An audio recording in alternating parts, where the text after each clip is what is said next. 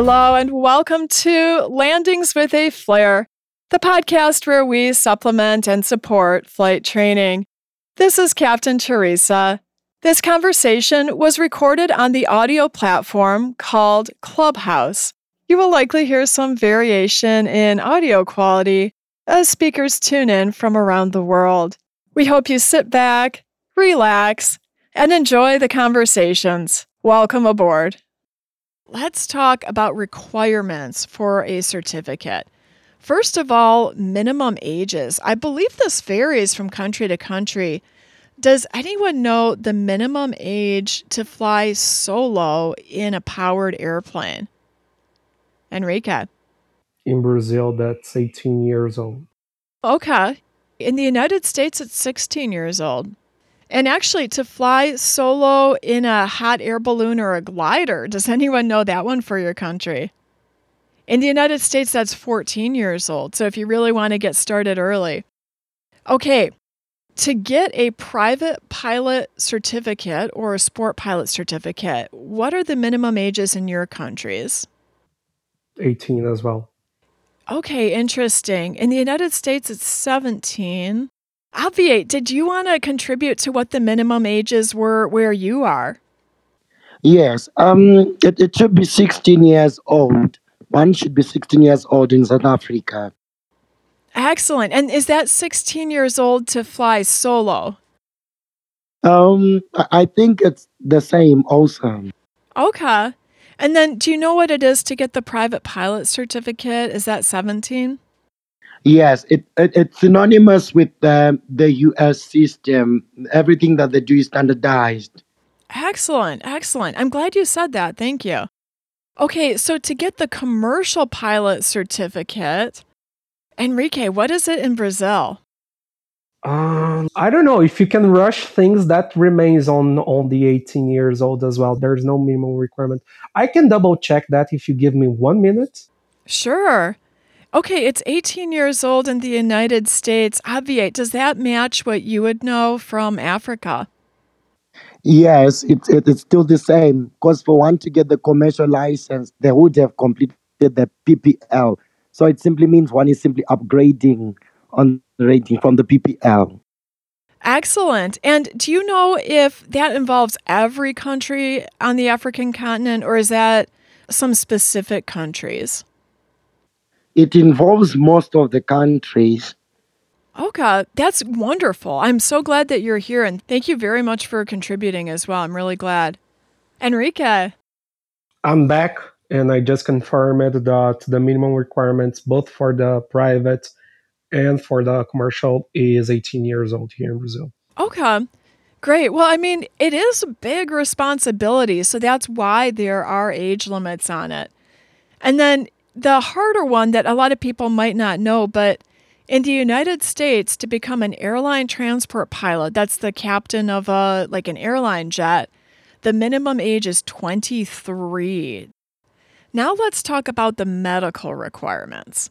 So, different countries do require different types of flight physicals and different types of certificates, and it will vary depending on what type of flying or level of license you want to use.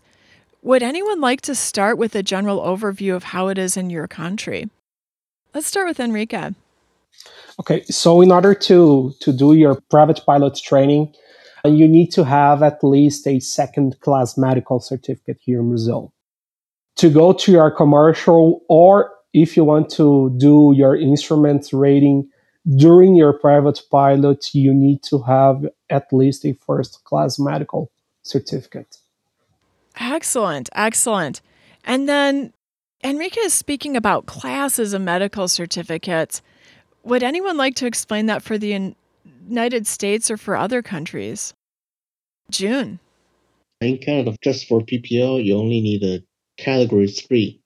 It's different with category one because based on the the uh, time, actually, it, the uh, category one, which is for the airline, it's one year after after you hit uh, 39, every half year you have to do once.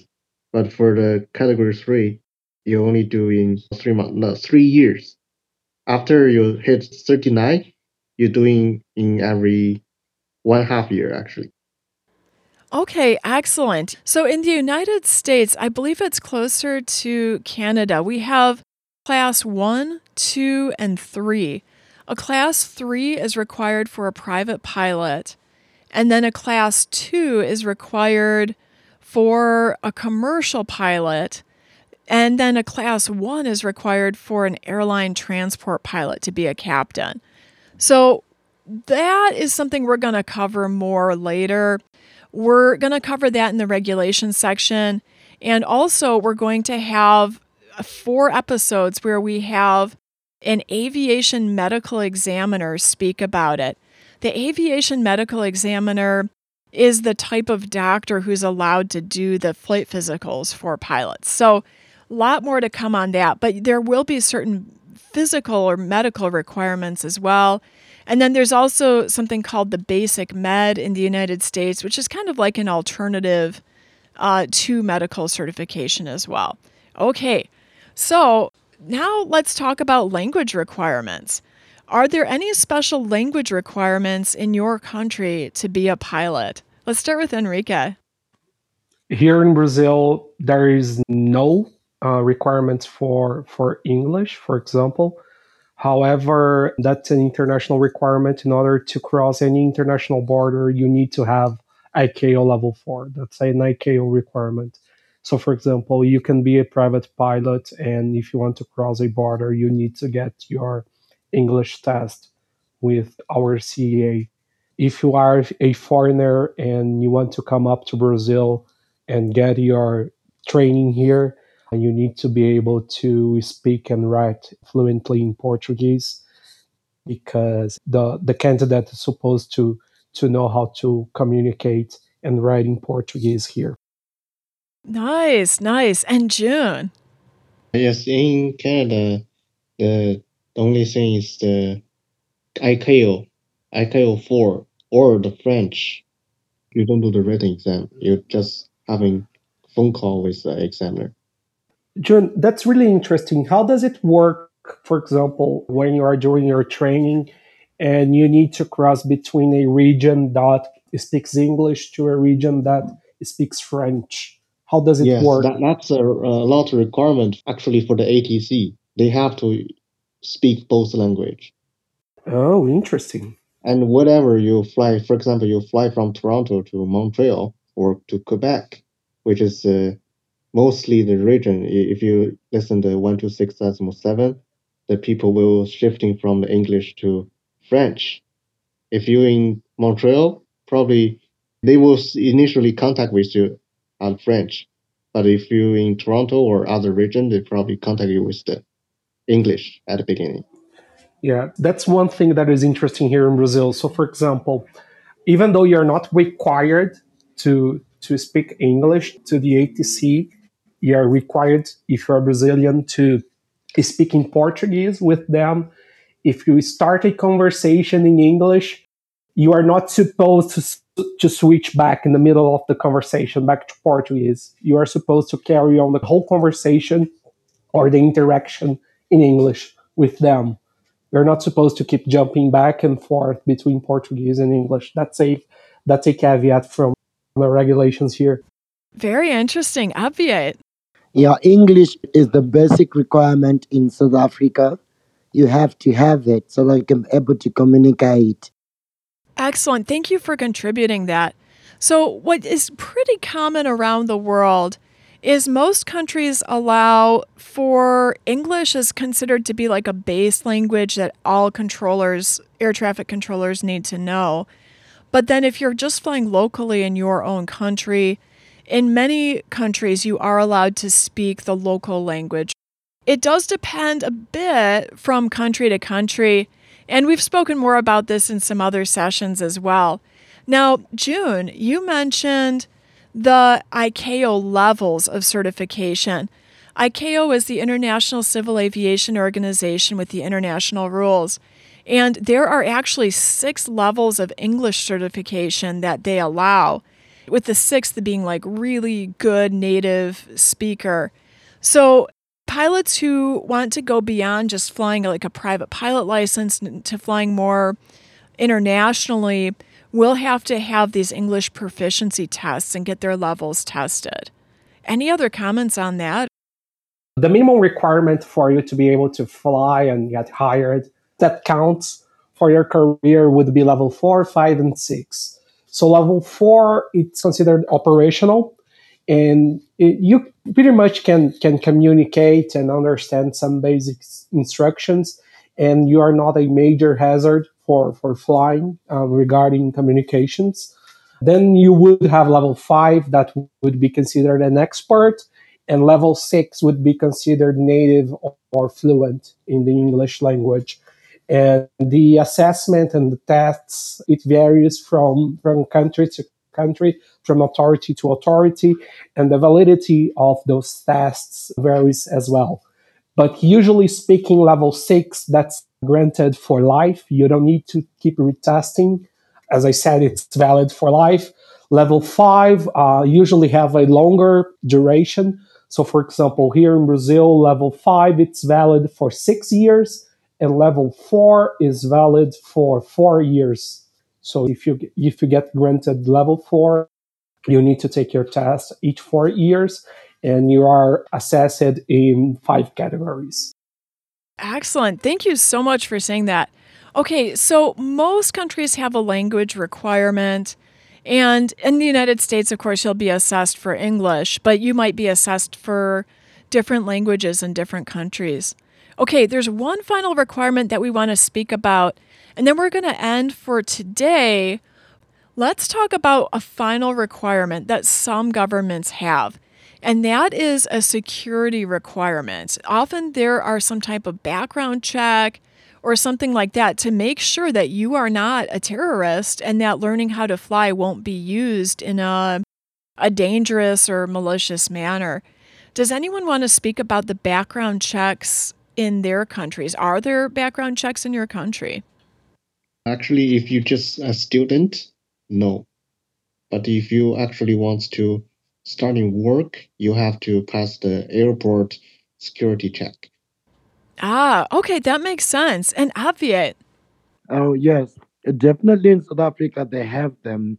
You need to have a police clearance that checks out your background so that you can have a study visa.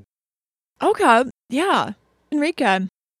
So, from the Civil Aviation Authority, there's no background check.